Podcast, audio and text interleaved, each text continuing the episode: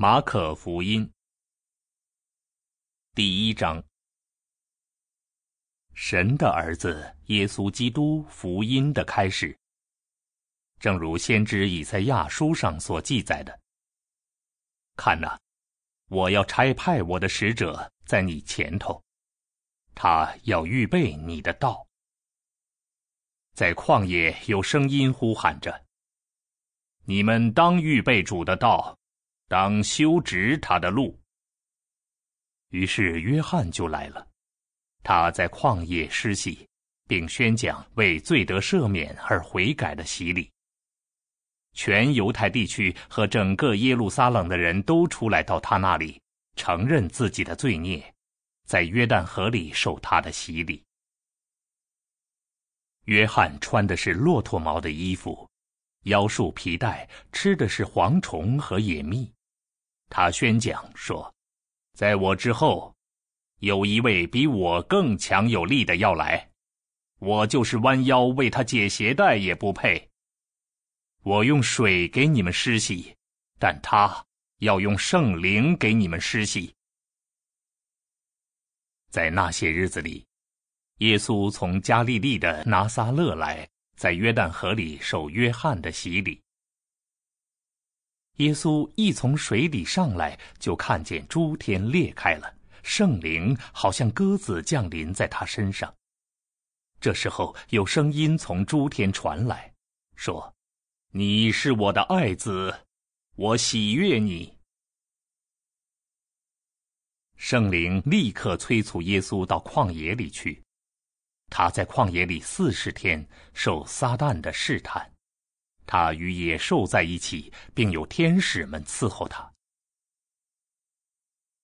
约翰被逮捕以后，耶稣来到加利利，传神的福音，说：“日期满了，神的国近了，你们应当悔改，相信福音。”耶稣从加利利湖边经过，看见西门和他弟弟安德烈正在湖里撒网。他们本来是渔夫，耶稣就对他们说：“来跟从我，我将要使你们成为得人的渔夫。”他们立刻舍弃渔网，跟从了耶稣。稍往前走，耶稣看见西庇太的儿子雅各和他弟弟约翰，他们正在船上修补渔网。耶稣随即召唤他们。他们就离开了在船上的父亲西庇太和故宫们，并且跟着耶稣去了。他们来到加百农，安息日一到，耶稣就进了会堂教导人。众人对耶稣的教导都惊叹不已，因为他教导他们就像有权柄的人，不像经文士们。忽然。在他们的会堂里，有一个被巫灵附身的人喊叫，说：“拿撒勒人耶稣，我们与你有什么关系？你来毁灭我们吗？我知道你是谁，你是神的那位圣者。”耶稣斥责巫灵说：“住口！从这个人里面出来。”巫灵使那个人抽风。然后大声喊叫着从他里面出来了。结果大家都惊讶不已，彼此谈论说：“这是怎么回事？一个带有权柄的新的教导。他命令巫灵，巫灵就都听从他。”于是耶稣的消息很快的传遍了加利利周围所有的地区。他们从会堂出来。随即到西门和安德烈的家去，雅各和约翰也一起去。西门的岳母正发烧躺着，他们立刻把他的事告诉耶稣。耶稣上前去握着他的手，扶他起来，烧就退了。于是他就服侍他们。到了傍晚日落的时候。人们带着所有患病的、有鬼魔附身的，到耶稣那里去。全城的人都聚集在门前，耶稣就使许多患有各种疾病的人痊愈，又驱赶了很多鬼魔。他不准鬼魔说话，因为那些鬼魔知道他是谁。大清早，天还没亮，耶稣就起来走出去，到一个荒僻的地方，在那里祷告。西门和那些与他在一起的人去寻找耶稣，找到了，就对他说：“大家都在找你呢。”耶稣对他们说。我们往别的地方去，到邻近的乡村去吧，我也好在那里传道，因为我是为此而来的。于是耶稣在全加利利往来，在他们的会堂里传道，并且驱赶鬼魔。有一个麻风病人来到耶稣面前，跪下来恳求他说：“如果你愿意，你就能洁净我。”耶稣动了怜悯之心，就伸出手来摸他，说：“我愿意，你洁净了吧。”麻风病立刻离开他，他就被洁净了。耶稣当下催他离开，并严厉的告诫他说：“你要注意，对任何人都不要说什么。”只要去把自己给祭司看，并且为了你的洁净，献上摩西所吩咐的祭物，好对他们做见证。但那个人一出去，就开始大加宣扬，把这件事传开了。结果耶稣不能再公开进城，只好留在外面荒僻的地方。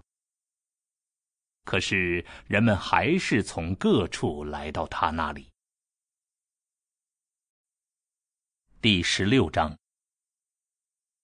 安息日一过，莫大拉的玛利亚、雅各的母亲玛利亚和沙罗美就买了香料，要去高抹耶稣。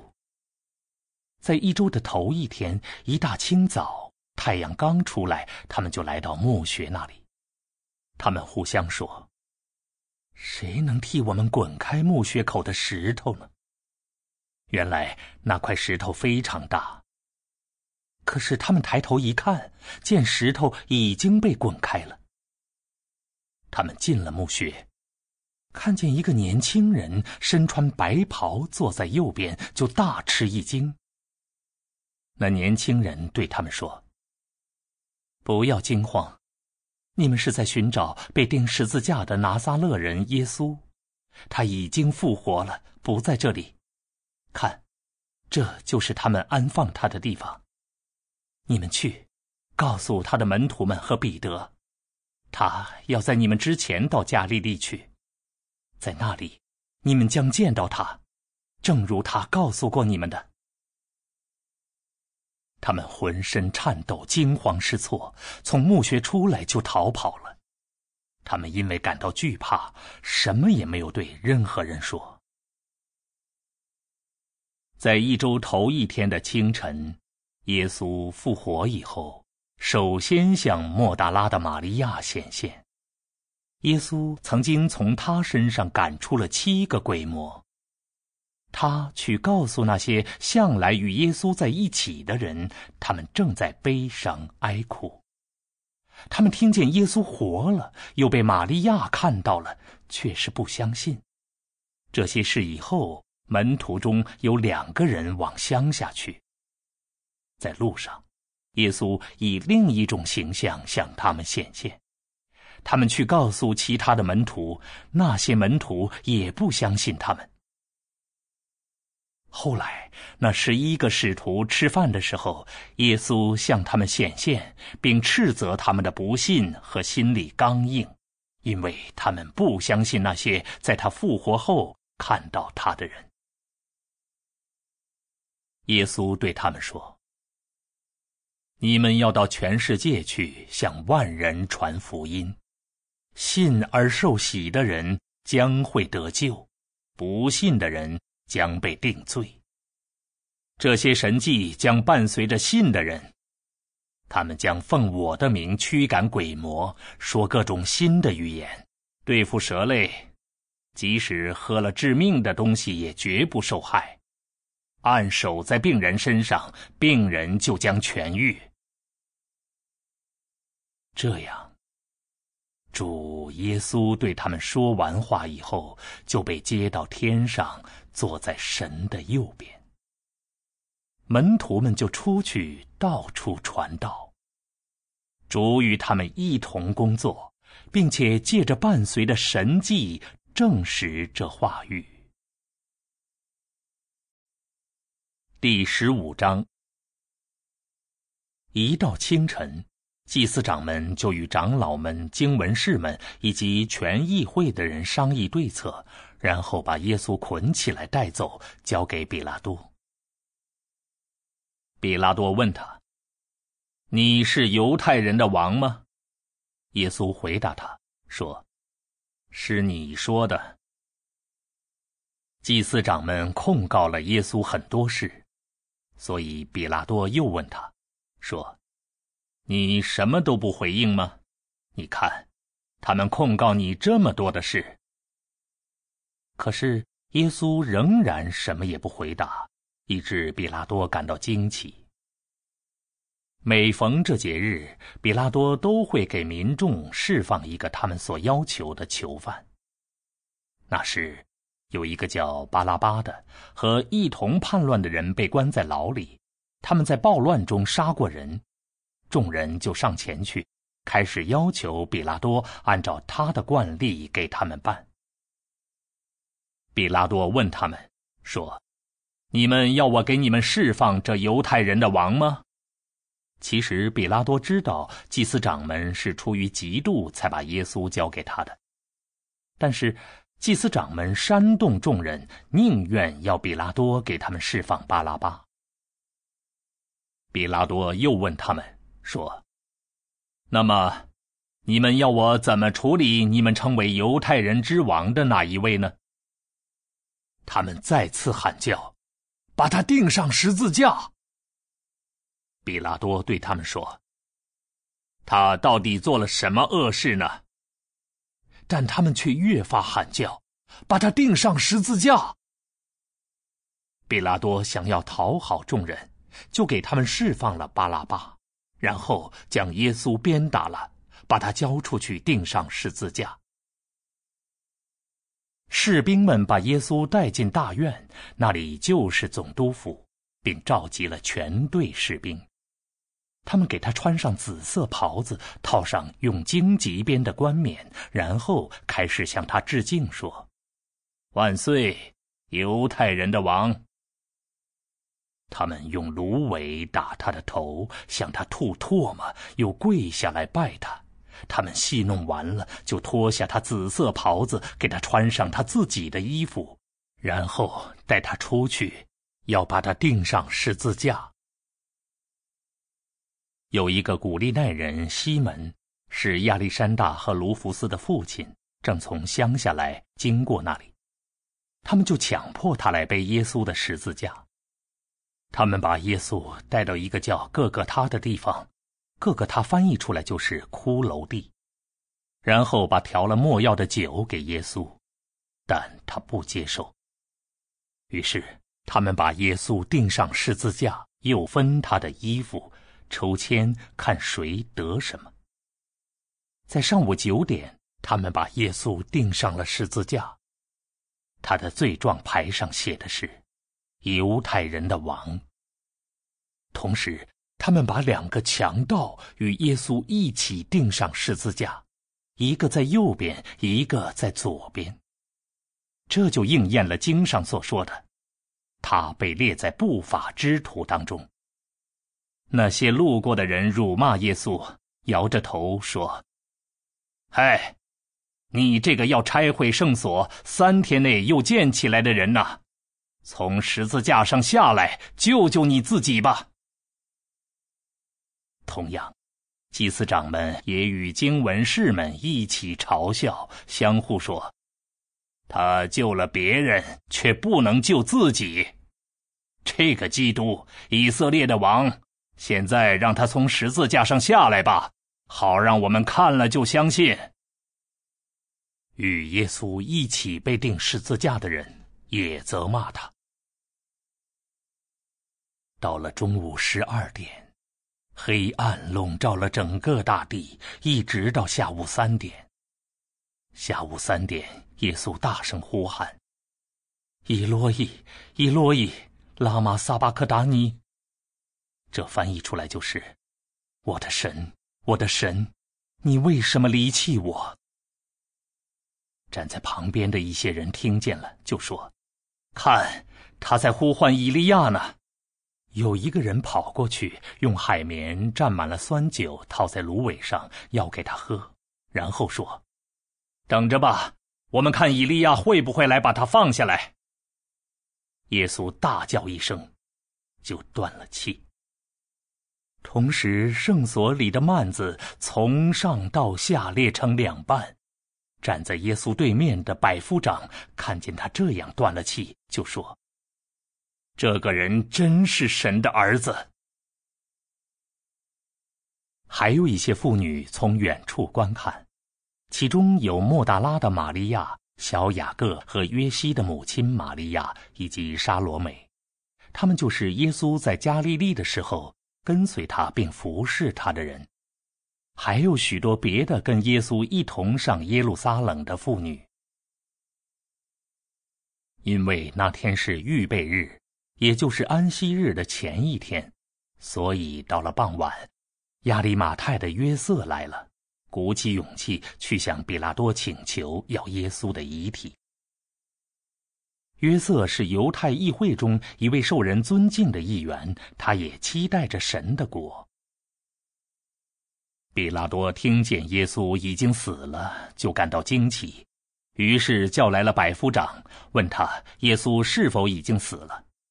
他向百夫长了解情况后，就把遗体给了约瑟。于是，约瑟买了细麻布，把遗体取下来，用细麻布包好，安放在一座岩石凿成的墓穴里，又滚来一块石头堵住墓穴口。莫大拉的玛利亚和约西的母亲玛利亚都看到了安放耶稣的地方。第十四章。过两天就是逾越节和除教节了，祭司长们和经文士们在图谋怎样用诡计拘捕耶稣，把他杀掉。不过他们说，不可在节日期间，免得民众发生骚乱。耶稣在伯大尼，在麻风病人西门家里坐席的时候，有一个女人拿着一个玉瓶进来。瓶里盛着极其贵重的纯纳达香叶。他打破玉瓶，把香叶浇在耶稣的头上。有些人心里很不满，说：“为什么要这样浪费香叶呢？这香叶本来可以卖三百多个银币，分给穷人。”他们就责备那女人。耶稣说：“由他吧，你们为什么为难他呢？”他为我做了一件美好的事，要知道，你们总是有穷人与你们在一起，只要你们愿意，随时可以为他们做好事，但你们不总是有我。他尽他所能的做了，他是为我的安葬预先高抹了我的身体。我确实的告诉你们，在全世界。福音无论传到什么地方，这女人所做的事也将被述说，作为对她的纪念。那时候，加略人犹大就是十二使徒中的一个，到祭司长们那里去，要把耶稣交给他们。他们听了就欢喜，并且许诺给他银钱。于是犹大就图谋怎样找机会把耶稣交出去。除教节的第一日，就是人们宰杀逾越节羔羊的那一天。耶稣的门徒们问他：“你要我们到哪里去预备，好让你吃逾越节的晚餐呢？”于是耶稣差派了他的两个门徒，对他们说：“你们进城去，会有一个人提着一罐水迎面而来，你们就跟着他。他进哪一家？”你们就对那家的主人说：‘老师问，我的客房，就是我与我的门徒们一起吃逾越节晚餐的客房，在哪里呢？’他会给你们看楼上一间预备好的大房间，你们就在那里为我们预备吧。”两个门徒出去进了城，所看到的正如耶稣对他们所说的，他们就预备了逾越节的晚餐。到了晚上，耶稣与十二使徒一起来了。他们坐着吃饭的时候，耶稣说：“我确实的告诉你们，你们当中有一个人要出卖我，他正与我一起吃饭。”他们开始感到忧伤，就一个接一个的问耶稣：“不会是我吧？”耶稣对他们说：“是你们十二使徒中的一个，他正与我一同在盘子里蘸饼。人子确实要离去，正如经上指着他所写的。但是出卖人子的那个人有祸了，对他来说。”没有出声倒好。在他们吃的时候，耶稣拿起饼来祝福了，就掰开递给门徒们，说：“你们领受吧，这是我的身体。”接着他拿起杯来祝谢了，递给门徒们，他们都喝了。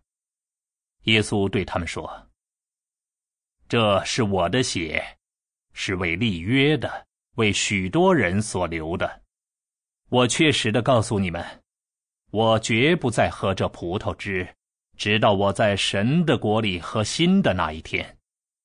他们唱了赞美诗，就出来往橄榄山去了。耶稣对他们说：“你们都将被绊倒，因为经上记着，我将击打牧人，羊群就被分散。”但是我复活以后，要在你们之前到加利利去。彼得对耶稣说：“即使所有的人被绊倒，我还是不会。”可是耶稣对他说：“我确实的告诉你，今天就在今夜，鸡叫两遍以前，你会三次不认我。”彼得却坚决的说。就算我必须与你同死，我也绝不会不认你。所有的门徒也都这么说。他们来到一个名叫克西马尼的地方，耶稣对他的门徒们说：“我祷告的时候，你们坐在这里。”他带了彼得、雅各和约翰一起去。这时候，他开始忧惧起来，极其难过，对他们说。我的灵魂很忧伤，几乎要死。你们留在这里，要警醒。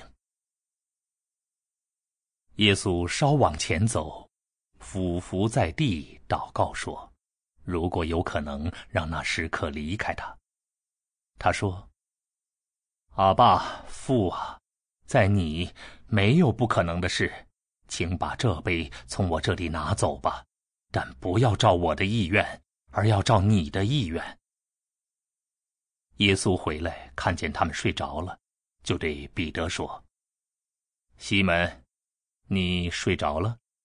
难道你不能警醒一个小时吗？要警醒祷告，免得陷入试探。你们心灵虽然愿意，肉体却是软弱的。”耶稣又去祷告，说了同样的话。他又回来，看见他们在睡觉。因为他们的眼皮发沉，也不知道要回答耶稣什么。耶稣第三次回来，对他们说：“你们还在睡觉休息吗？已经够了，时候到了。看呐，人子被交在罪人的手里了。起来，我们走吧。看，那出卖我的人快到了。”耶稣还在说话的时候，忽然十二使徒之一的犹大来了，有一群人拿着刀剑和棍棒与他一起来，他们是祭司长们、经文士们和长老们所派来的。那出卖耶稣的人已经和他们定了一个暗号，说：“我如果亲吻谁，谁就是那个人。你们把他抓住，小心的带走。”犹大一到，就上前对耶稣说：“拉比。”然后亲吻了他。他们就下手拘捕了耶稣。站在旁边的一个门徒拔出刀来，向大祭司的奴仆砍去，削掉了他的一个耳朵。耶稣对他们说：“你们带着刀剑和棍棒出来抓我，就像对付强盗那样吗？我天天在圣殿里教导人，和你们在一起，而你们不抓我。不过这是为要应验那些经文。”这时候。所有的门徒都离开他，逃跑了。有一个年轻人赤身披上一块细麻布，跟在耶稣后面，那些人就抓住他，可是他却丢下麻布，赤着身子逃跑了。他们把耶稣带到大祭司那里，所有的祭司长、长老和经文士都聚在一起。彼得远远的跟着耶稣，直到进了大祭司的院子里。他与差役们一起坐在火边取暖。当时祭司长们和全议会的人为了要处死耶稣，都在寻找证据来控告他，可是他们找不出什么。许多人做伪证诬告他，可是这些证词互相矛盾。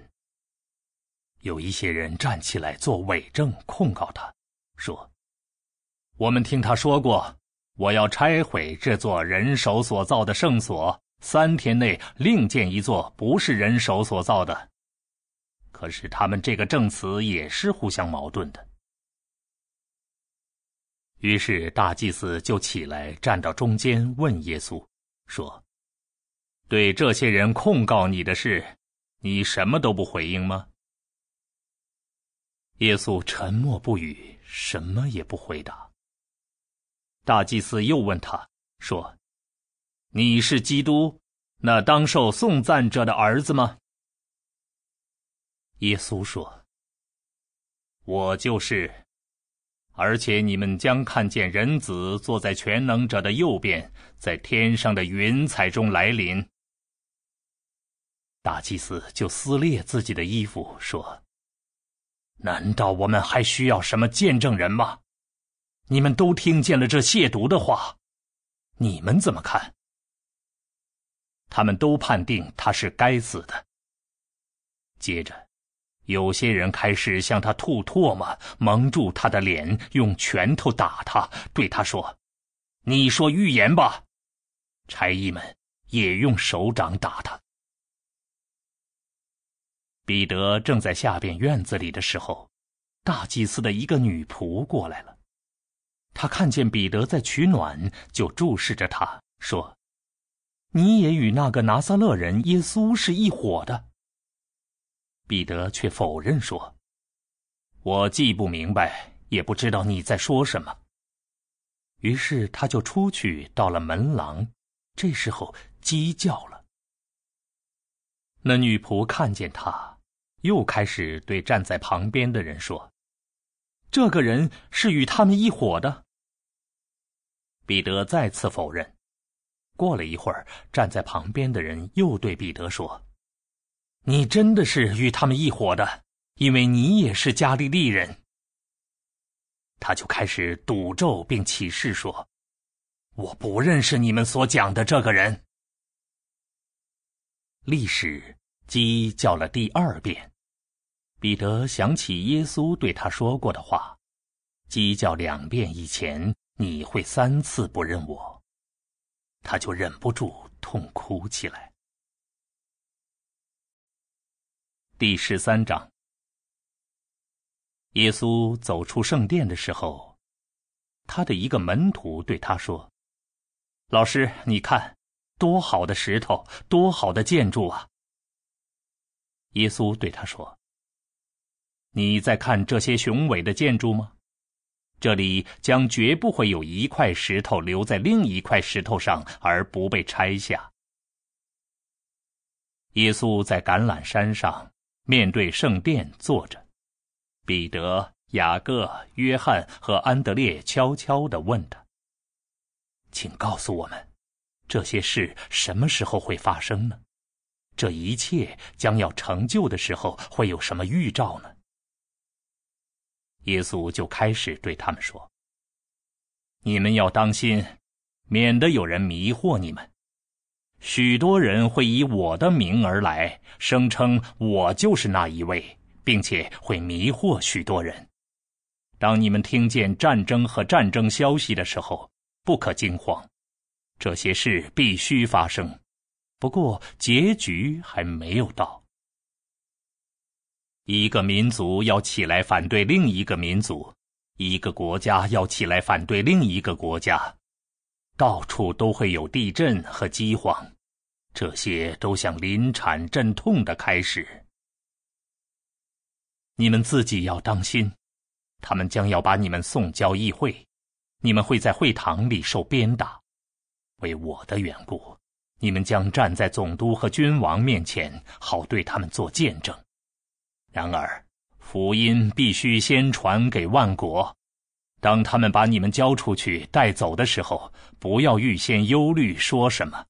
到时候你们被赐予什么话就说什么话，因为说话的不是你们自己，而是圣灵。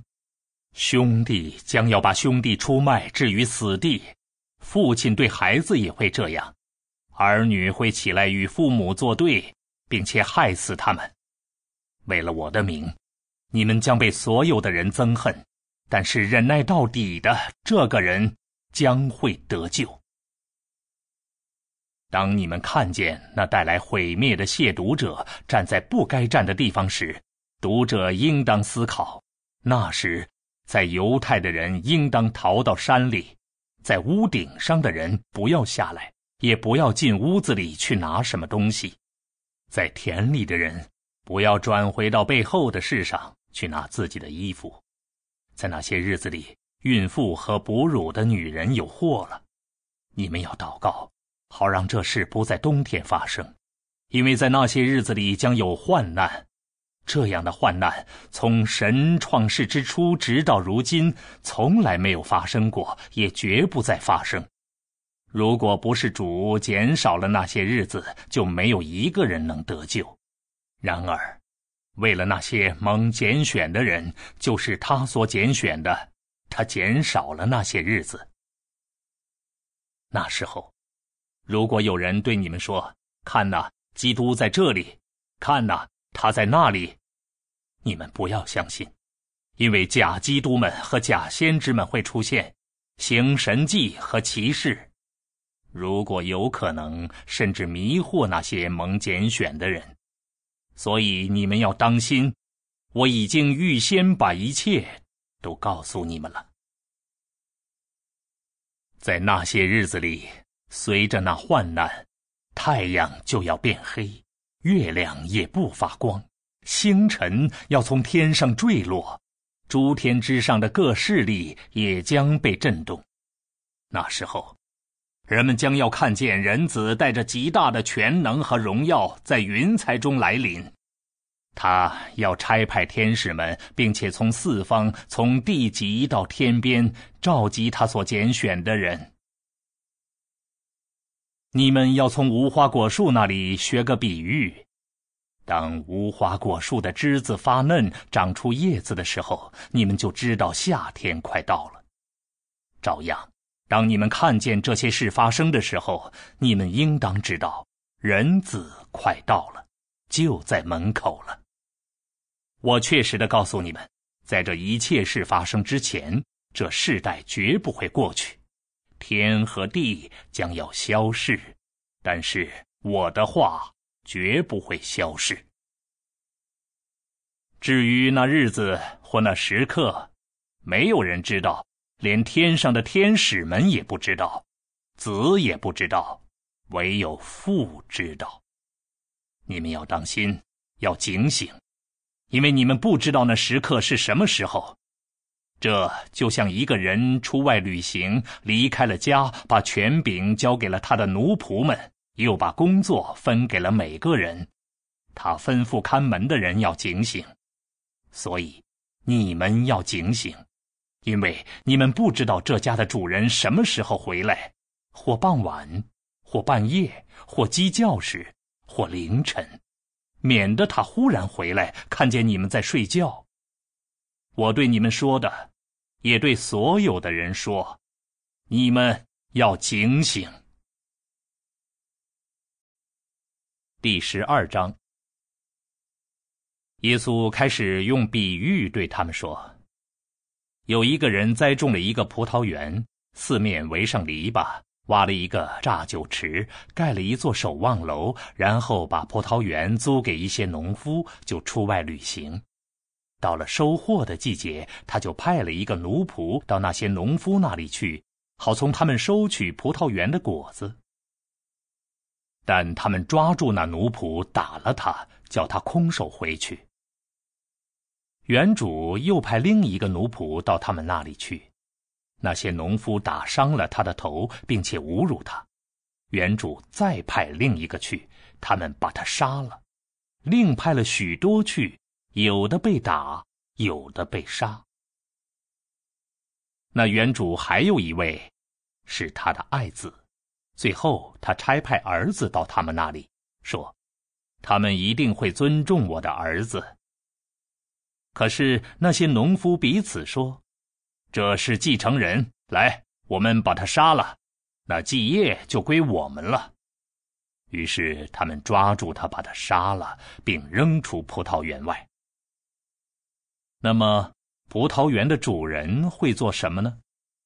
他会来除灭那些农夫，把葡萄园交给别人。你们难道也没有读过这段经文吗？工匠所弃绝的石头，它已经成了房角的头块石头。这是主所成就的，在我们眼中实在奇妙。祭司长们、律法师们和长老们知道这比喻是针对他们而说的，就想拘捕耶稣，可是他们怕民众，于是离开耶稣走了。后来，他们派了一些法利赛人和西律党的人到耶稣那里，要找画饼来陷害他。那些人来对耶稣说：“老师，我们知道你是真诚的，你不顾及任何人，因为你不看人的情面，而是按真理教导神的道。请问，向凯撒纳税可以不可以呢？我们该交还是不该交呢？”耶稣看出他们的假意，就对他们说：“你们为什么试探我呢？拿一个银币来给我看。”他们就拿来了。耶稣问他们：“这是谁的像和名号？”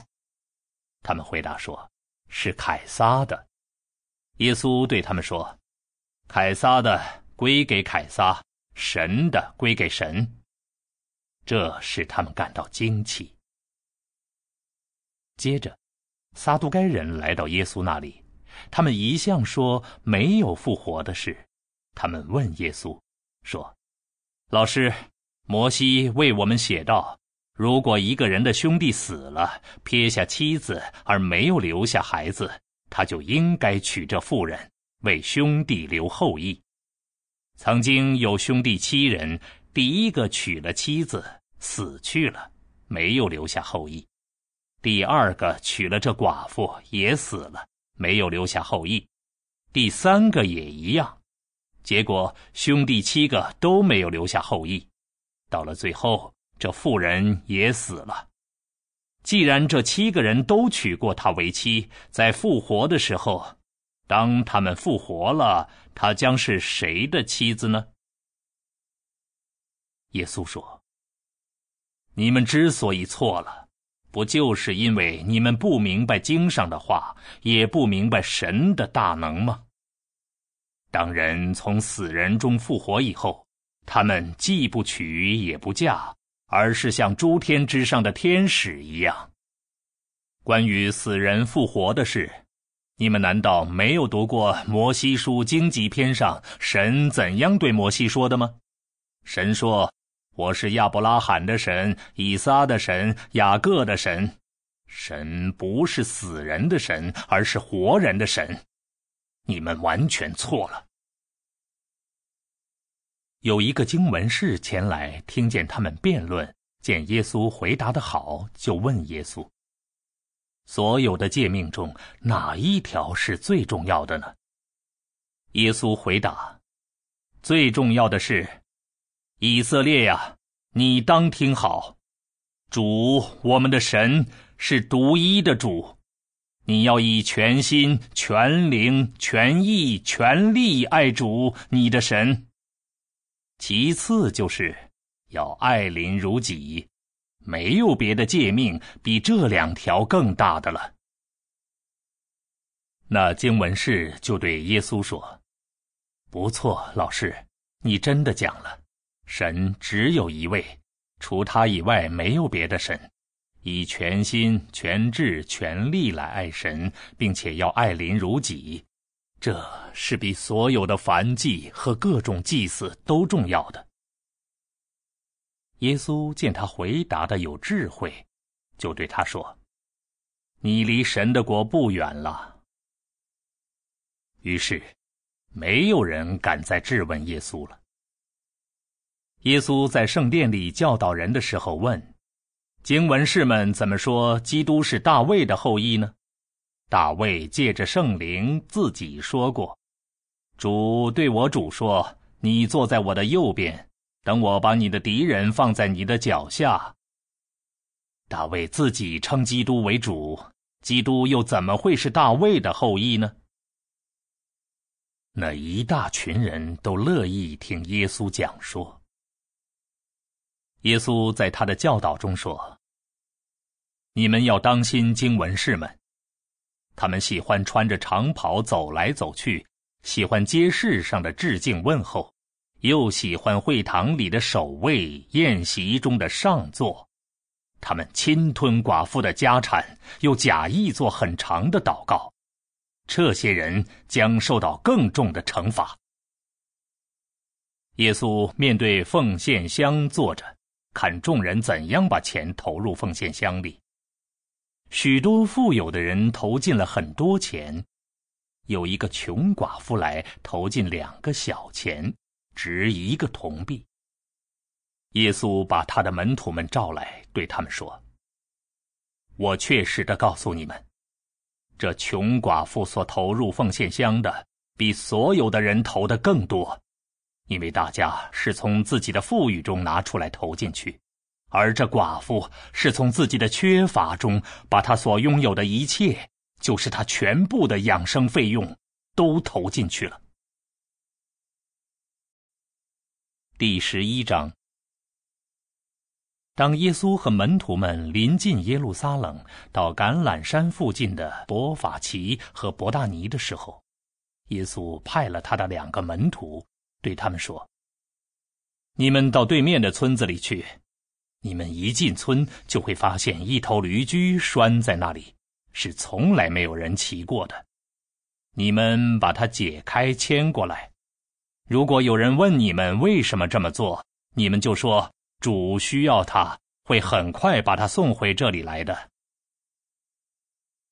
两个门徒去了，果然发现一头驴驹拴在岔路口一个门外，他们就解开驴驹。站在那里的一些人问：“你们解开驴驹做什么呢？”他们就照着耶稣所吩咐的回答。那些人就让他们牵走了。他们牵着驴驹到耶稣那里。把自己的外衣垫在驴驹上，耶稣就骑了上去。许多人把自己的外衣铺在路上，也有人从田野里砍来树枝铺在路上。前行后随的人都呼喊：“何塞纳，奉主名而来的那一位是蒙祝福的，那将要来的我们先祖大卫的国度是蒙祝福的。”在至高之处，何塞纳。耶稣进了耶路撒冷，来到圣殿，环视周围的一切。天已经晚了，他就与十二使徒一同离开，往伯大尼去了。第二天，当他们离开伯大尼的时候，耶稣饿了。他远远的看见一棵长满叶子的无花果树，就上前去要看看树上是否有什么。他来到树下，除了叶子，什么也找不到，因为不是结无花果的季节。于是他对那棵树说：“永远不再有任何人吃到你的果子了。”他的门徒都听见了。他们来到耶路撒冷，耶稣进了圣殿，开始把那些在圣殿里做买卖的人赶出去。他推翻了兑换银币之人的桌子和卖鸽子之人的凳子，也不准任何人搬运东西穿过圣殿。耶稣教导他们说：“经上不是记着，我的殿将被称为万国祷告的殿吗？而你们却使它成为贼窝了。”祭司长们和经文士们听了，就图谋怎样来除灭耶稣。原来他们怕耶稣，因为众人都对他的教导惊叹不已。到了傍晚的时候，耶稣和门徒们就到城外去。清晨，他们路过那棵无花果树的时候，看见它连根都枯萎了。彼得想起来，就对耶稣说：“拉比，你看，你所诅咒的无花果树枯萎了。”耶稣对他们说：“你们当对神有信心。我确实的告诉你们，无论谁对这座山说‘愿你被挪开，被丢进海里去’，只要他心里不疑惑，相信自己所说的会成就，事情就将为他成就。所以，我告诉你们，凡是你们所祷告和祈求的，当相信已经得着了。”这样，事情就将为你们成就。当你们站着祷告的时候，如果向什么人怀怨，就要饶恕他。这样，你们在天上的父也会饶恕你们的过犯。你们如果不饶恕别人，你们在天上的父也不会饶恕你们的过犯。他们又来到耶路撒冷。当耶稣在圣殿里行走的时候。祭司长们、经文士们和长老们来到他那里，他们问：“你凭什么权柄做这些事？谁给你这权柄，让你做这些事？”耶稣对他们说：“我要问你们一个问题，你们回答我，我就告诉你们，我凭什么权柄做这些事。约翰的洗礼是来自天上，还是来自人间呢？”你们回答我。他们就彼此讨论，说：“如果我们说是来自天上，他就会问：那么你们为什么不相信他呢？可是我们能说是来自人间吗？”原来他们怕民众，因为大家都认为约翰的确是先知。于是他们回答耶稣说：“我们不知道。”耶稣就对他们说。我也不告诉你们，我凭什么权柄做这些事。第十章。后来，耶稣从那里起身，来到犹太地区和约旦河对岸，人群又聚集到他那里，他又照常教导他们。有些法利赛人前来试探耶稣，问他：人是否可以休妻呢？耶稣回答他们说：“摩西是怎么吩咐你们的？”他们说：“摩西准许人写一份休书就可以休妻。”耶稣对他们说：“摩西因着你们的心里刚硬，才给你们定下这条诫命。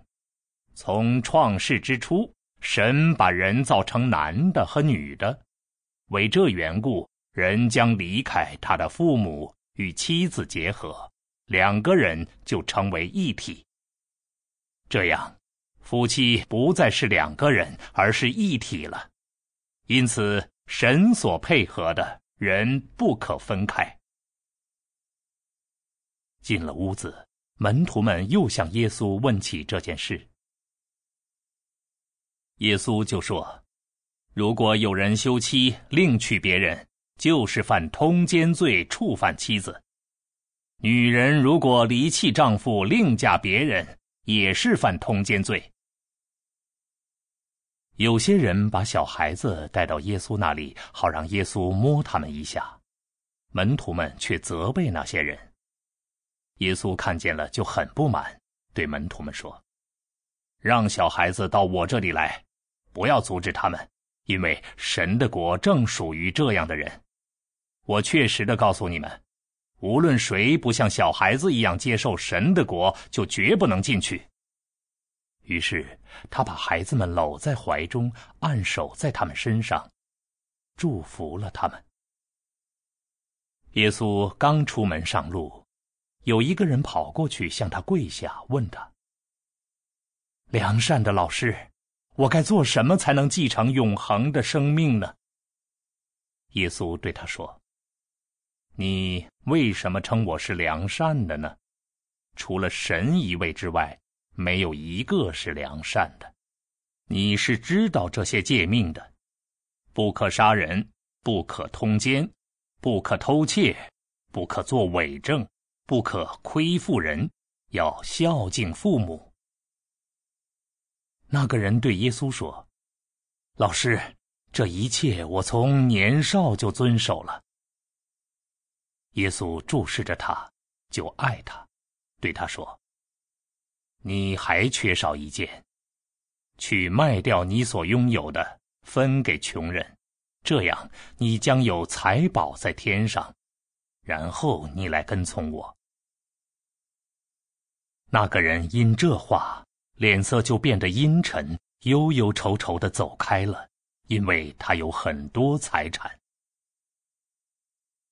耶稣环视周围，对他的门徒们说：“有钱财的人进入神的国是多么困难！”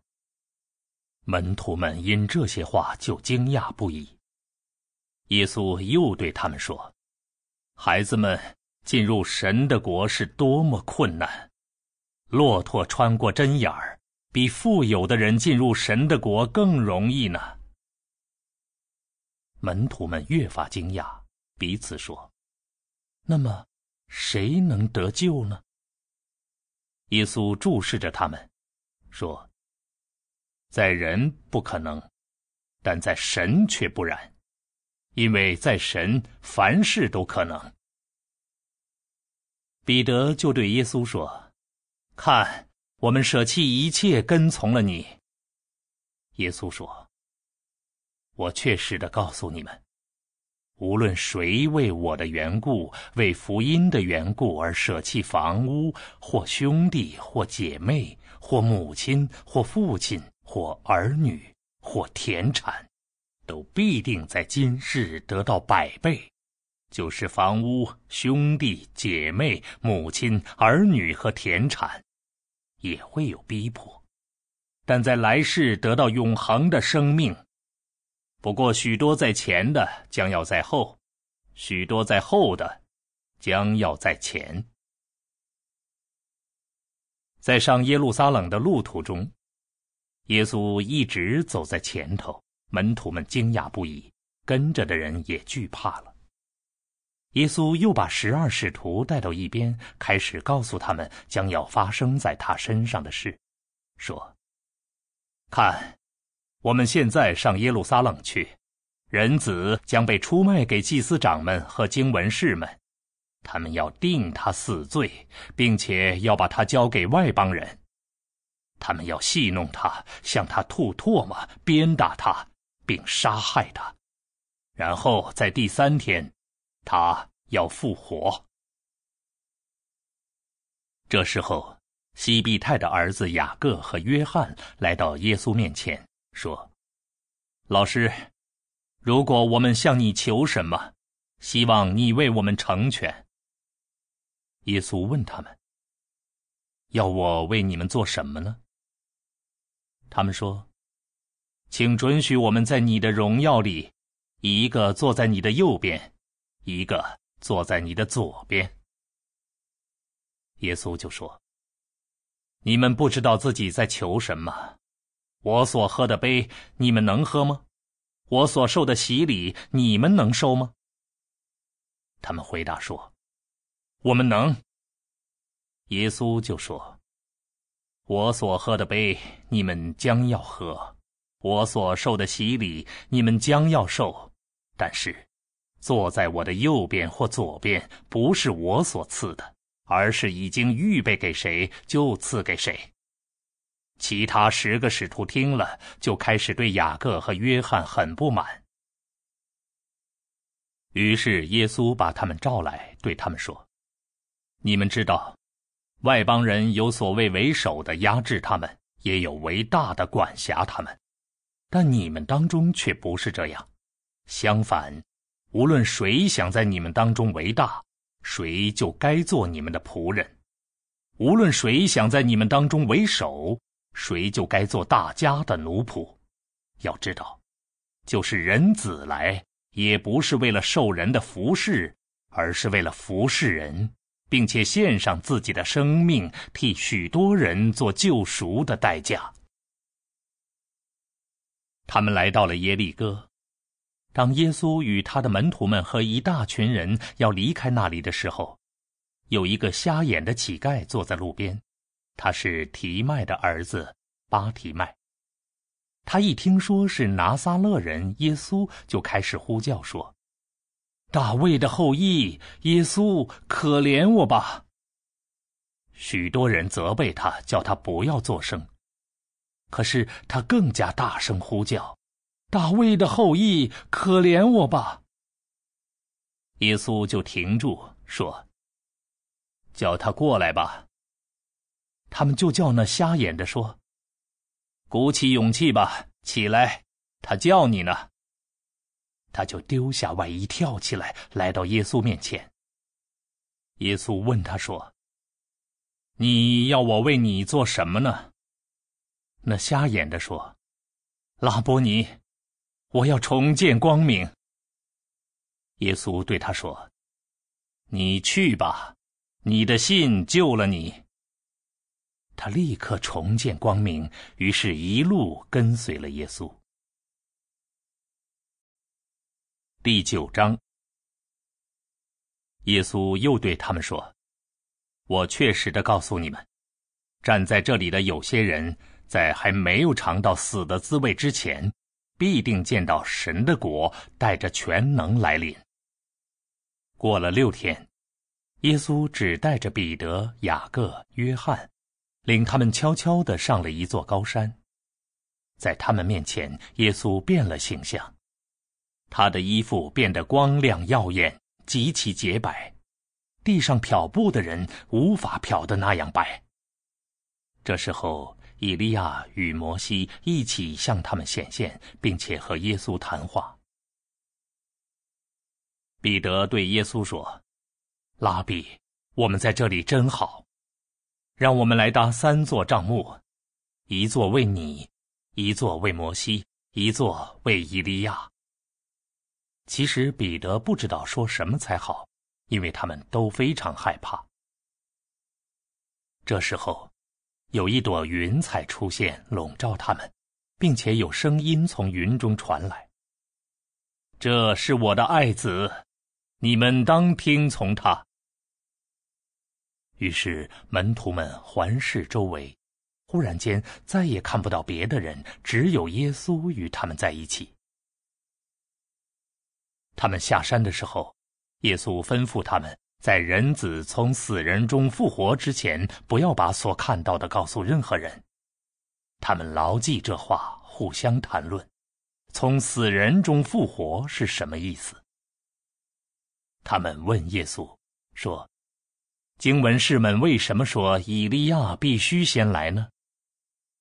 耶稣告诉他们：“以利亚确实要先来恢复万事。”至于人子，经上怎么还记载说他必然受很多苦害，并且被人拒绝呢？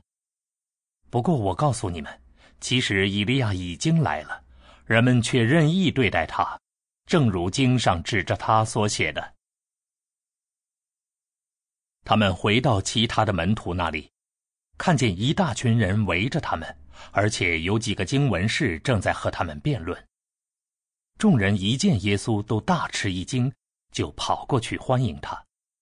耶稣问：“你们和他们在辩论什么？”人群中有一个人回答：“老师，我带了我的儿子到你这里，他有一个哑巴的邪灵附身，无论在哪里。”只要邪灵抓住他，把他摔倒在地，他就口吐白沫，紧咬牙关，全身僵硬。我告诉你的门徒们，要他们驱赶那邪灵，可是他们不能。耶稣回答他们说：“哎，这个不信的世代，我还要和你们在一起多久呢？我还要容忍你们多久呢？把孩子带到我这里来吧。”他们就把他带到耶稣面前来。邪灵一见耶稣，立刻使孩子剧烈的抽风，倒在地上打滚口吐白沫。耶稣问孩子的父亲：“这事发生在他身上有多久了？”他回答说：“从小就这样，邪灵经常把他扔进火里或水里，要害死他。”但你如果能做什么，就求你怜悯我们，帮助我们。耶稣对他说：“如果你能，对信的人一切都能。”那孩子的父亲立刻喊着说：“我信，但我的不信之处，求你帮助。”耶稣看见众人都跑上来，就斥责那巫灵说。你这聋哑的邪灵，我命令你，从他里面出来，不可再进去。邪灵喊叫一声，使孩子剧烈的抽风，就出来了。孩子变得像死人那样，所以许多人说他死了。但是耶稣握着他的手，扶他起来，他就站起来了。耶稣进了房子。他的门徒们就悄悄地问他：“我们为什么不能赶出那邪灵呢？”耶稣对他们说：“对这一类的邪灵，如果不借着祷告和进食，就不能赶出去。”他们离开那里，经过加利利，耶稣不愿意让人知道。那时，他教导自己的门徒们，对他们说。人子被交在人的手中，他们要杀害他，然后被杀之后，在第三天他要复活。可是门徒们不明白这话，又不敢问他。他们来到了加百农，进了屋子，耶稣问门徒们：“你们在路上讨论什么呢？”门徒们却不作声。因为他们在路上彼此争论谁更大。耶稣坐下，叫十二使徒来，对他们说：“如果有人想做首先的，他就该做众人当中最后的，做大家的仆人。”耶稣找来一个小孩子，让他站在他们当中，又把他搂在怀中，对门徒们说：“无论谁奉我的名。”接受这样一个小孩子，就是接受我；接受我的，不是接受我，而是接受差派我来的那一位。约翰说：“老师，我们看见一个人奉你的名驱赶鬼魔，我们就去阻止他，因为他不是跟从我们的。”耶稣说：“不要阻止他。”因为没有人奉我的名行了神迹以后会立即诽谤我，不反对我们的就是支持我们的。如果有人因为你们属于基督，就奉我的名给你们一杯水喝，我确实的告诉你们，他绝不会失去他的报偿。无论谁是信我的这些卑微人中的一个半岛，对那人来说。脖子上拴着大磨石，被丢进海里反而更好。如果你的一只手使你绊倒，就把它砍掉，对你来说，缺一只手进入永生，要比双手齐全下地狱到那永不熄灭的火里好多了。在那里，虫是不死的，火是不灭的。如果你的一只脚使你绊倒，就把它砍掉。对你来说，缺一只脚进入永生，要比双脚齐全被丢进地狱。到那永不熄灭的火里好多了，在那里，虫是不死的，火是不灭的。如果你的一只眼使你绊倒，就把它挖出来。对你来说，缺一只眼进入神的国，要比双眼齐全被丢进地狱好多了。在那里，虫是不死的，火是不灭的。要知道。每个人都将被火腌成咸的，盐是好的，但如果那盐也不咸了，还能用什么来调味呢？你们里面要有盐，要彼此和睦。第八章，在那些日子里，又一次有一大群人，他们没有什么东西吃。耶稣召来门徒们，对他们说。我怜悯这群人，因为他们与我在一起已经三天了，也没有什么东西吃。如果我让他们饿着肚子回家，他们会在路上晕倒，因为有些人从远处而来。他的门徒们回答：“在这旷野，从哪里能得食物让这些人吃饱呢？”耶稣问他们：“你们有多少饼呢？”他们回答说：“七个。”耶稣就吩咐众人坐在地上，于是拿起这七个饼，注谢以后掰开，不断递给他的门徒们，让他们分发。门徒们就分给众人。他们还有几条小鱼，耶稣祝福了，就吩咐把他们也分给众人。他们吃了，并且吃饱了。然后他们把剩下的碎块收拾起来，装满了七个筐子。当时约有四千人，耶稣遣散了他们，随即与他的门徒们一起上船，来到达马努达地区。有些法利赛人出来，开始和耶稣辩论。他们试探耶稣，向他要求一个从天上来的神迹。耶稣灵里深深的叹息，就说：“这世代为什么在寻求神迹呢？我确实的告诉你们，绝不会有神迹赐给这世代。”于是他就离开他们，又上船往对岸去。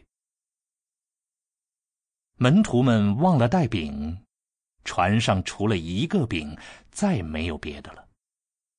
耶稣吩咐他们说。你们要注意，要当心法利赛人的教母和西律的教母。门徒们因为没有饼，就彼此讨论。耶稣知道了，就问他们：“你们为什么讨论没有饼的事呢？你们还不明白，还不领悟，还是硬着心吗？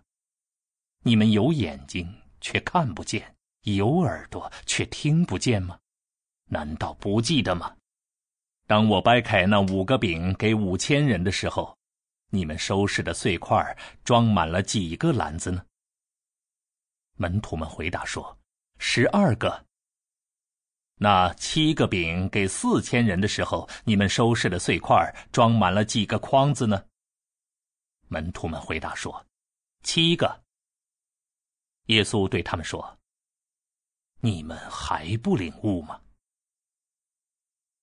他们来到博塞达，有人带来一个瞎眼的，恳求耶稣摸他。耶稣牵着瞎眼之人的手，领他到村子外面，吐唾沫在他的眼睛上，按手在他身上，问他：“你是否看见什么？”他抬头一看，说：“我看见一些人，看起来好像树在走路。”然后耶稣又按手在他的眼睛上，他就看得清清楚楚了。他痊愈了，就清楚的看见了一切。耶稣叫他回家，并说：“不要进这村子。”耶稣和他的门徒们往凯撒利亚菲利比的那些村庄去，在路上，耶稣问他的门徒们说：“人们说我是谁？”他们回答他说：“是施洗者约翰，有的说是以利亚，也有的说是先知中的一位。”耶稣又问他们：“那么你们呢？你们说我是谁？”彼得回答说：“你是基督。”耶稣就告诫他们，不要把有关他的事告诉任何人。耶稣开始教导他们说：“人子必须受很多苦害，被长老们。”祭司长们和经文士们气绝，并且被杀，然后在第三天要复活。耶稣公开的讲这些事，彼得把耶稣拉到一边，开始劝阻他。但耶稣转过身看了看他的门徒们，就斥责彼得说：“撒旦，退到我后面去，因为你不是思想神的事，而是思想人的事。”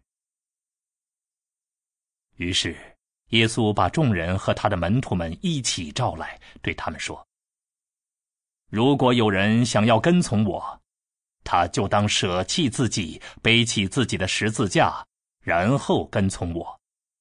因为凡想要保全自己生命的，将失去生命；凡为我和福音的缘故失去自己生命的，将保全生命。”一个人就是赚得了全世界，却赔上了自己的生命，到底有什么益处呢？人到底能拿什么来换回自己的生命呢？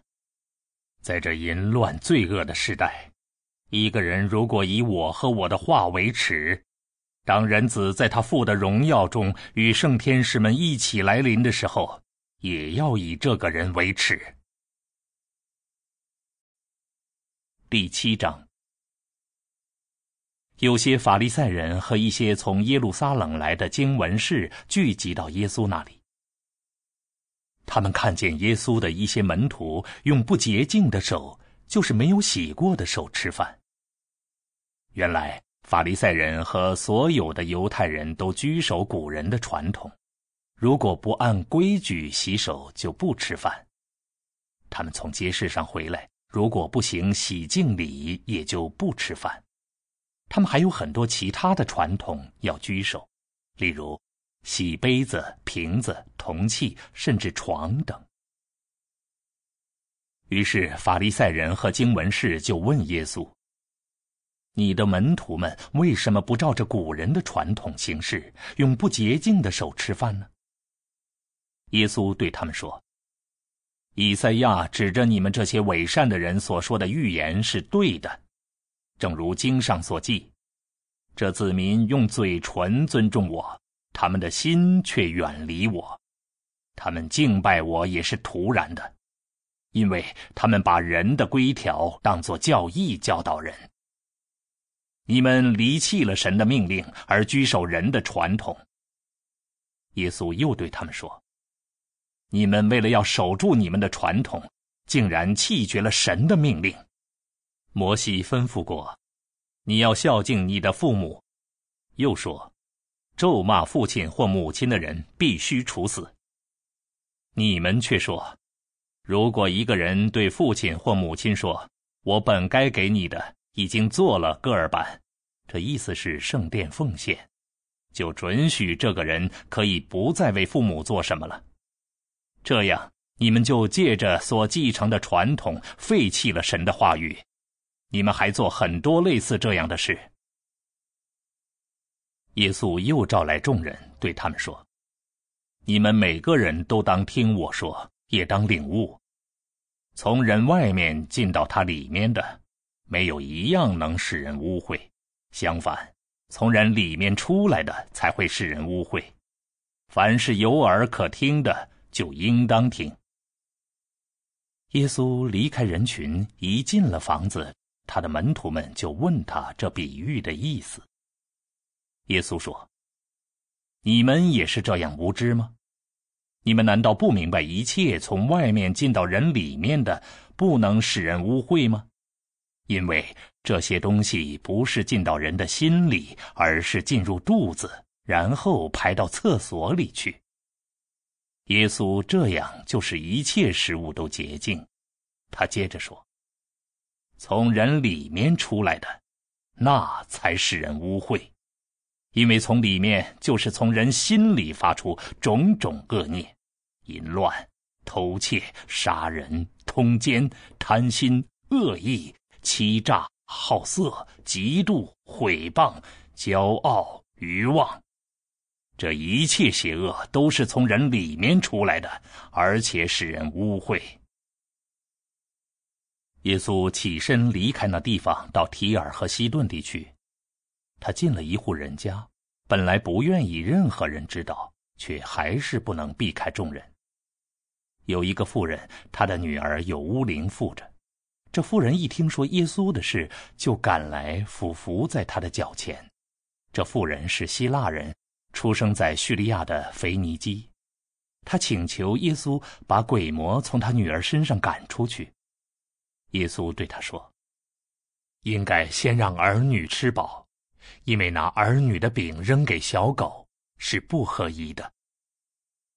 妇人回答说：“主啊，连桌子底下的小狗也吃得到孩子们的碎渣。”耶稣对他说：“凭你这句话，你可以回去了。鬼魔已经离开了你的女儿。”妇人回到家，发现孩子躺在床上，鬼魔已经离去了。耶稣离开提尔地区，经过西顿，从德卡波利斯境内又来到加利利湖边。有人把一个又聋又哑的人带到耶稣面前，恳求耶稣按手在他身上。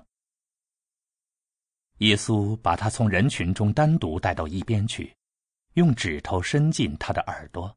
吐唾沫来抹他的舌头，然后望天吁了一口气，对他说：“伊法达，这意思是开了吧。”他的耳朵立刻开了，舌结也解了，说话也清楚了。耶稣吩咐他们不要告诉任何人，但是他越是吩咐，他们越是大大传扬。人们极其惊讶，说：“他所做的一切都好，他甚至是聋子听见，使哑巴说话。”第六章，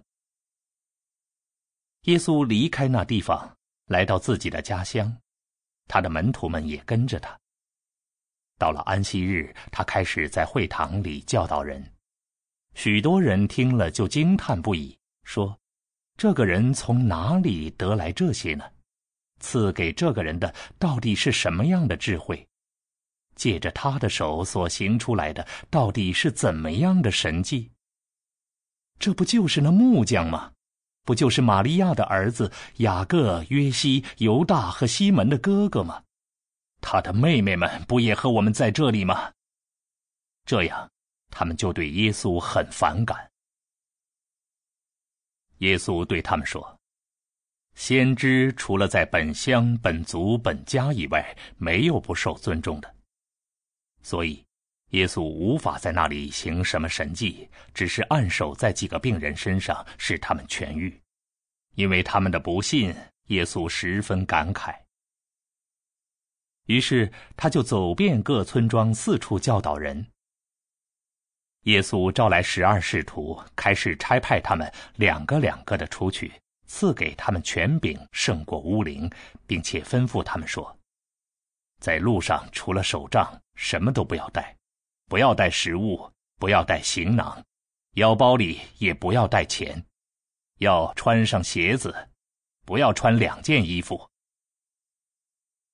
他又对他们说：“无论在哪里，你们进了一家。”就要住在哪里，直到离开那地方。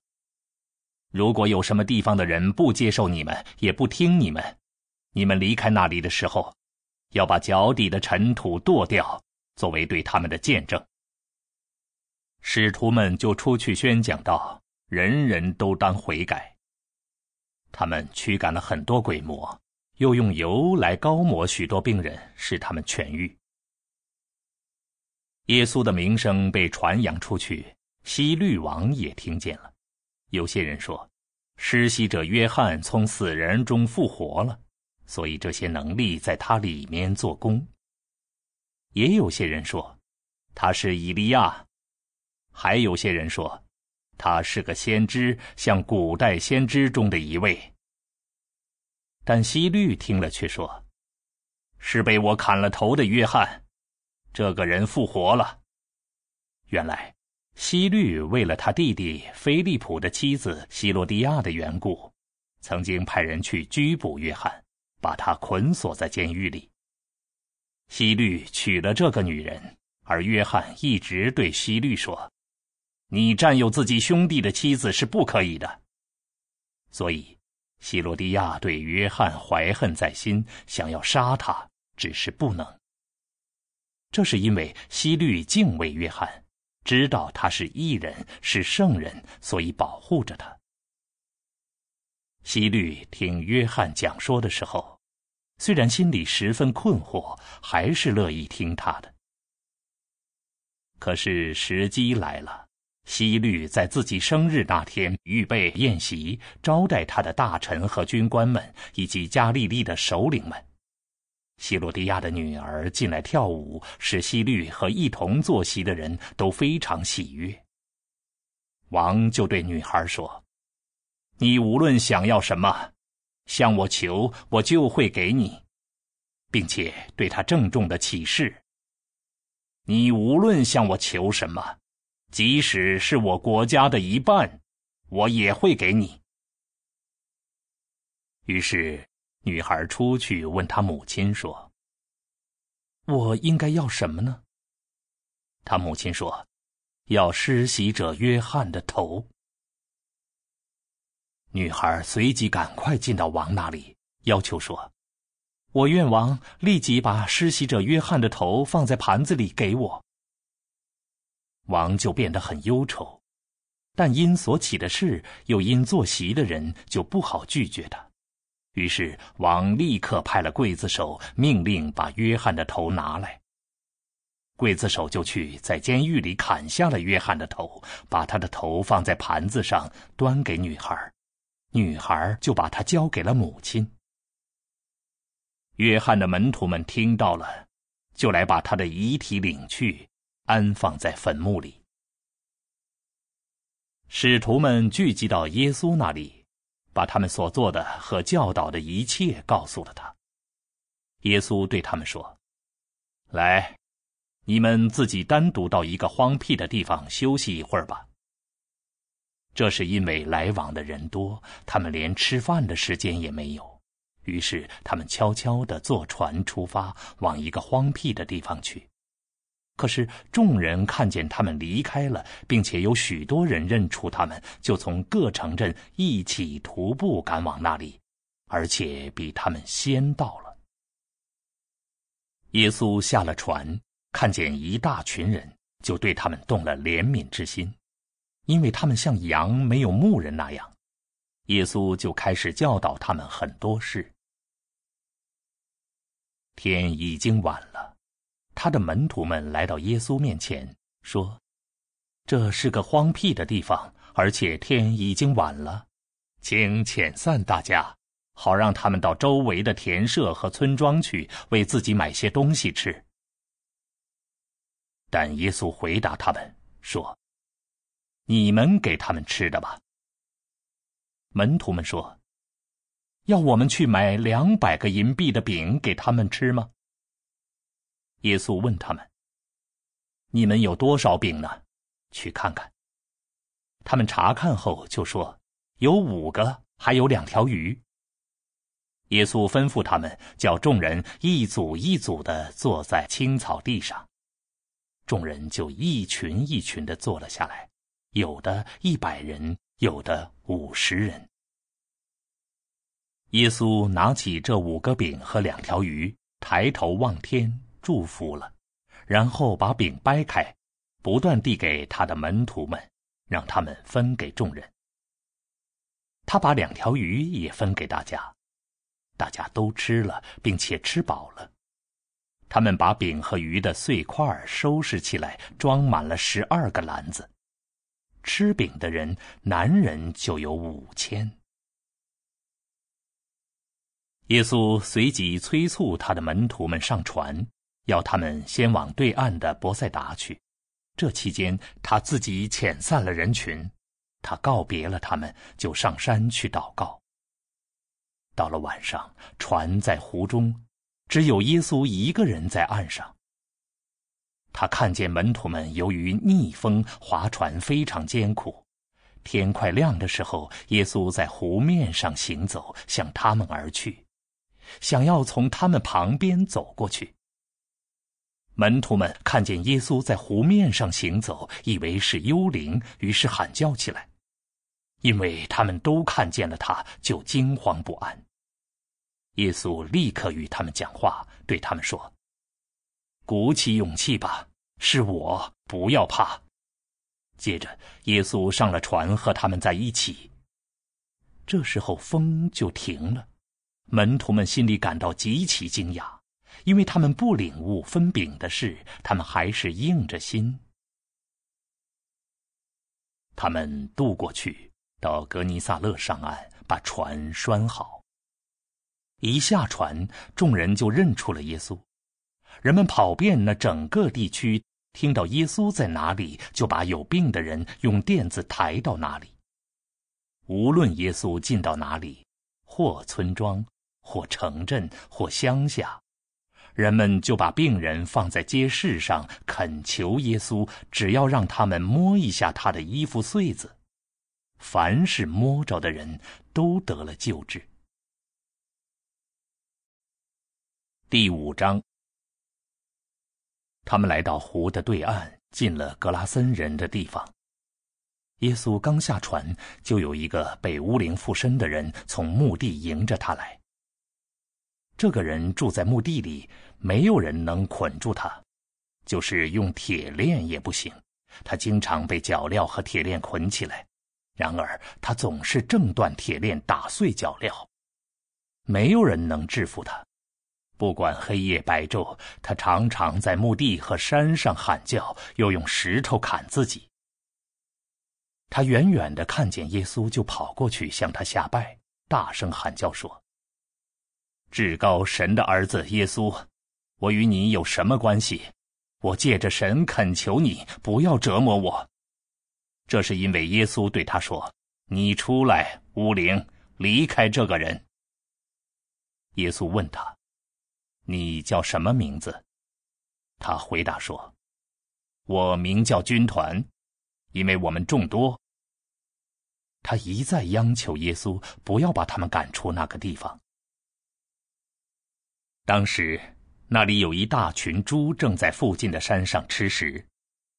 那些巫灵就央求耶稣说：“求你打发我们到猪群里，好让我们进入猪里面去吧。”耶稣准许了他们，巫灵就出来进入猪里面。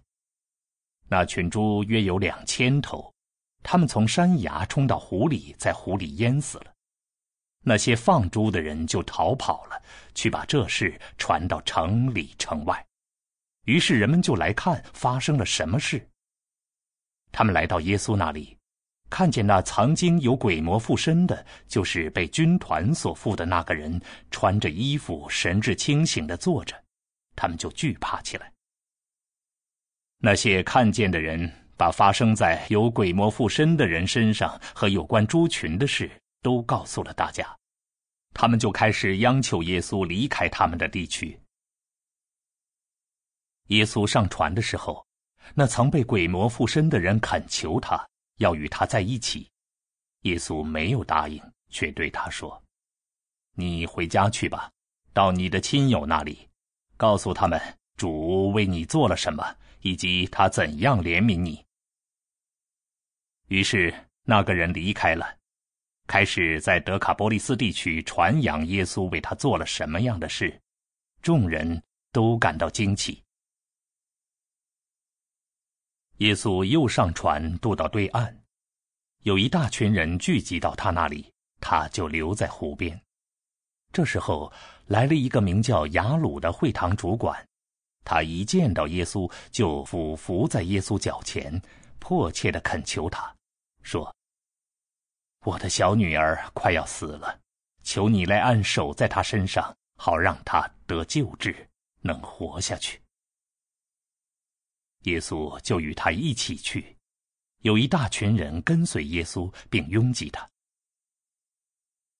有一个妇人患了十二年的血漏病，她在许多医生手里受了很多苦，花尽了她所有的一切，没有任何效果，反而倒变得更严重了。他听说了耶稣的事，就夹在人群中，从后面摸了一下耶稣的衣服。原来他想，只要我摸到他的衣服，就会得救治。立刻，他的血漏就止住了，他也感觉到身体从病痛中痊愈了。耶稣自己里面立刻知道有能力从他而出，就在人群中转过身来，问：“谁摸了我的衣服？”他的门徒们对他说：“你看这群人拥挤着你。”你还问谁摸了我吗？可是耶稣环视周围，要知道是谁做了这事。那妇人知道发生在自己身上的事，就惧怕起来，战战兢兢的上前俯伏在耶稣面前，把真实情况全告诉了他。耶稣对他说：“女儿，你的信救了你，平平安安的去吧。”你从病痛中痊愈了吧？耶稣还在说话的时候，有些人从会堂主管的家里来，对雅鲁说：“你的女儿已经死了，何必再麻烦老师呢？”耶稣却当作没听见他们所说的话，对会堂主管说：“不要怕，只要信。”然后。他除了彼得、雅各和雅各的弟弟约翰以外，不准别的人跟着。他们来到会堂主管的家里，耶稣看见一片混乱，有人哭泣，有人哀嚎。耶稣进去对他们说：“为什么慌乱哭泣呢？孩子不是死了，而是睡了。”他们就讥笑耶稣，耶稣把他们都赶出去。只带着孩子的父母和一起来的人进入孩子所在的地方。他握着孩子的手，对他说：“塔利达库莫。”这翻译出来就是“小女孩，我吩咐你起来。”那女孩随即起来，开始走动。她那时十二岁。大家立刻目瞪口呆，大为惊讶。耶稣郑重的吩咐他们。不要让任何人知道这事，又吩咐给孩子吃东西。第四章，又一次，耶稣开始在湖边教导人，有一大群人聚集到他那里，所以他上了湖中的一条船，坐下来。众人都在岸边面对湖站着。耶稣用比喻教导他们很多事，在教导时对他们说：“你们当听好，看呐，有一个撒种的出去撒种，他撒的时候，有的种子落在路边，飞鸟来了就把它吃掉了；另有落在岩石地上的，那里没有多少泥土，它立刻就发芽了，因为土不深。”当太阳升起，它被暴晒就枯萎了，因为没有根。另有落进荆棘丛里的，荆棘长起来把它挤住，它就结不出果实了。可是另有落进好土壤里的，就发芽生长，不断的结出果实，结出的有三十倍的，有六十倍的，有一百倍的。耶稣说。凡是有耳可听的，就应当听。耶稣独自一人的时候，跟随他的人与十二使徒一起问他这些比喻的意思。耶稣对他们说：“神国的奥秘已经赐给你们了，但是对外人，一切都是用比喻的。这是为要使他们看了又看，却不明白；听了又听，却不领悟，免得他们回转过来就被赦免。”耶稣对他们说：“你们不明白这个比喻，又怎么能领会所有的比喻呢？”撒种的人所撒的是话语，那被撒上话语的路边之地是这样一些人，他们听了话语以后，撒旦就立刻来把那撒在他们心里的话语夺走。那被撒上话语的岩石地是这样一些人，他们一旦听了这话语，就立刻怀着喜乐的心接受了它。可是他们里面没有根，而不能持久。一旦为这话语受患难或逼迫，他们立刻就放弃了。那被撒进话语的荆棘丛是另外一些人，那些人是这样的：他们听了这话语，但今世的各种忧虑、财富的迷惑以及其他各种欲望纷纷进来，把这话语挤住了，他就成了不结果实的。而那被撒上话语的好土壤是这样的人。他们听了这话语就接受，并且结出果实来，有三十倍的，有六十倍的，也有一百倍的。耶稣又对他们说：“油灯拿进来，难道是为了放在斗底下或床底下吗？不是为了放在灯台上吗？这样，就算是隐秘的事，也没有不显明出来的。”即使是隐藏的事，也没有不显露出来的。凡是有耳可听的，就应当听。耶稣又说：“你们要留心所听到的。你们用什么量器来衡量，也会同样的被衡量，而且还将加添给你们。因为凡是有的，还要赐给他；凡是没有的，连他有的也将从他那里被拿走。”耶稣又说：“神的国就像这样，有人在地上撒了种子，黑夜白昼，或睡或起，他却不知道那种子怎样发芽和长大。大地自然长出五谷，先长苗，再吐穗，然后穗上结出饱满的籽粒。”当果实成熟的时候，他立刻伸出镰刀，因为收割的季节到了。耶稣又说：“我们把神的果比作什么呢？用什么比喻来表明它呢？它好像一粒芥菜种子，被种入地里的时候，比地上所有的种子更小。”可是被种下去以后，它就长起来，长得比所有蔬菜更大，并且长出大枝子，以致天空的飞鸟能在它的荫下打窝。耶稣照着他们所能听的，用许多这样的比喻向他们讲道。他向众人讲话，没有不用比喻的，可是他却单独给自己的门徒们解释一切。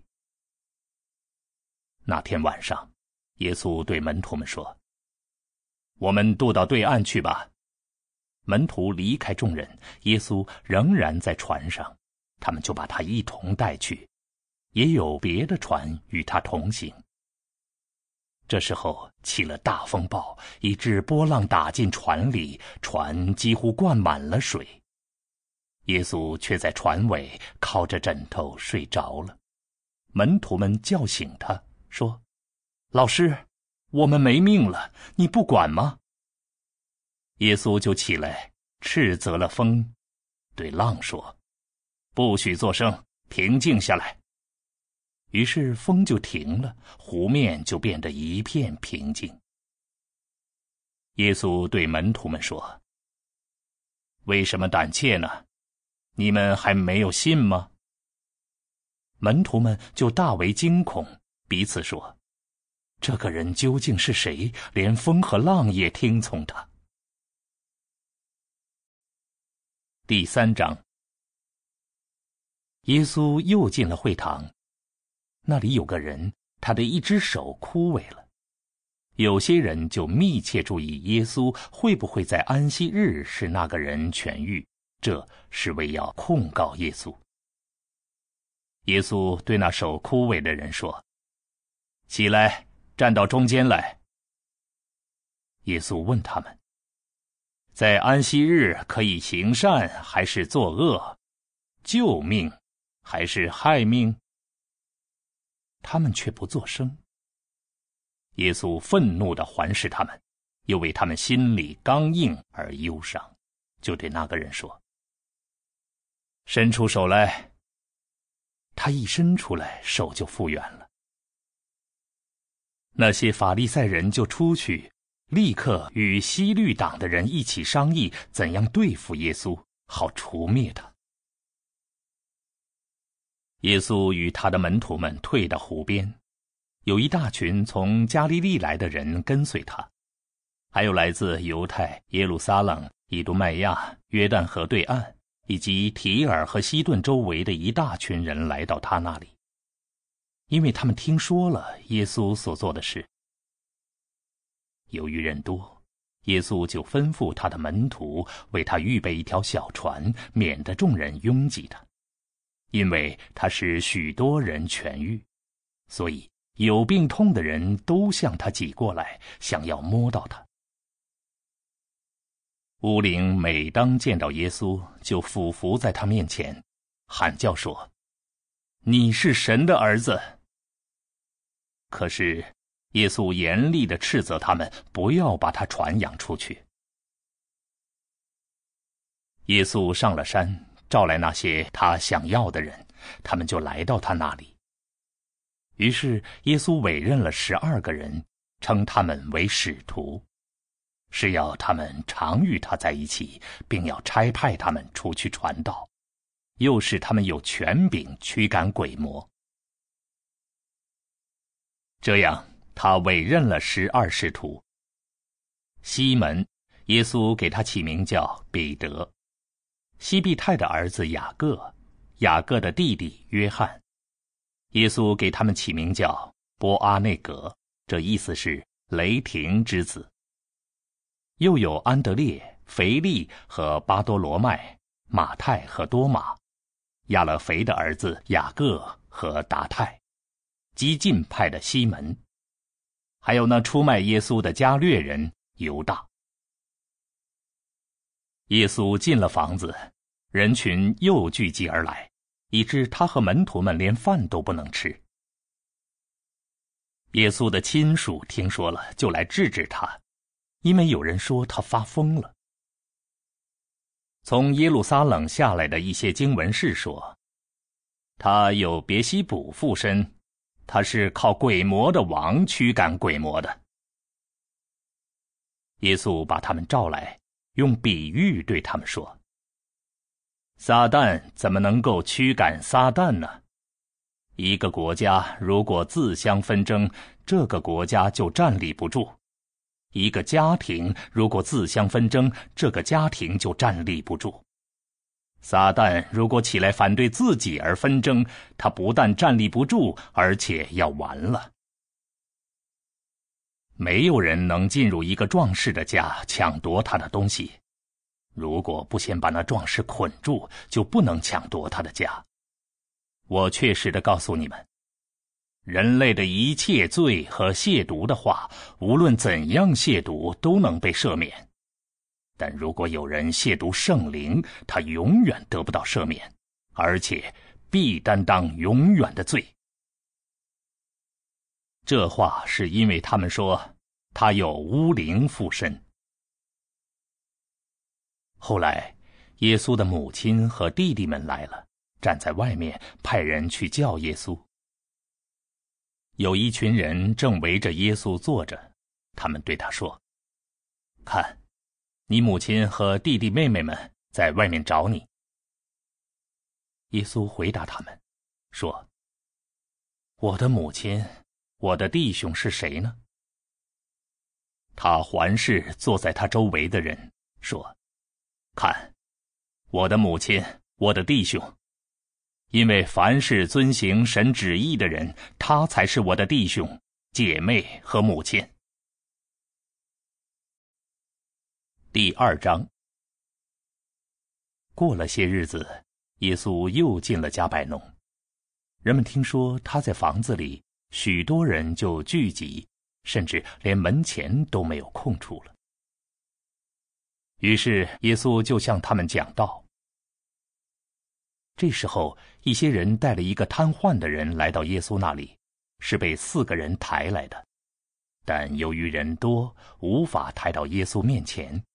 他们就把耶稣上方的屋顶拆了，拆通之后，就把躺在垫子上那瘫痪的人坠了下去。耶稣看见他们的信心，就对瘫痪的人说：“孩子，你的罪孽被赦免了。”可是有一些经文士坐在那里，心里想：“这个人怎么这样说话呢？他说亵渎的话。”除了神一位之外，谁能赦免罪呢？耶稣灵里立刻知道他们心里这样想，就对他们说：“你们心里为什么想这些事呢？”对着瘫痪的人说：“你的罪孽被赦免了。”或说：“你起来，拿起垫子走路，哪一样更容易呢？”不过，为要使你们知道人子在地上有赦免罪的权柄，耶稣就对瘫痪的人说：“我吩咐你起来，拿起你的垫子，回家去吧。”那个人就立刻起来，拿起垫子，在大家面前出去了。结果大家都惊讶，就荣耀神，说：“我们从来没有见过这样的事。”后来，耶稣又出去，到了加利利湖边。众人都来到他那里，他就教导他们。耶稣往前走，看见亚勒腓的儿子利位在税关坐着。耶稣对他说：“你跟从我。”利位就站起来，跟从了耶稣。耶稣在利未家里坐席的时候，许多税吏和罪人与耶稣及他的门徒们一同坐席，因为有许多这样的人也跟随了耶稣。有些法利赛派的经文士见耶稣与罪人和税吏一起吃饭，就对耶稣的门徒们说：“他怎么与那些税吏和罪人一起吃饭呢？”耶稣听见了。就对他们说：“健康的人不需要医生，有病的人才需要。我来不是要召唤义人，而是要召唤罪人。”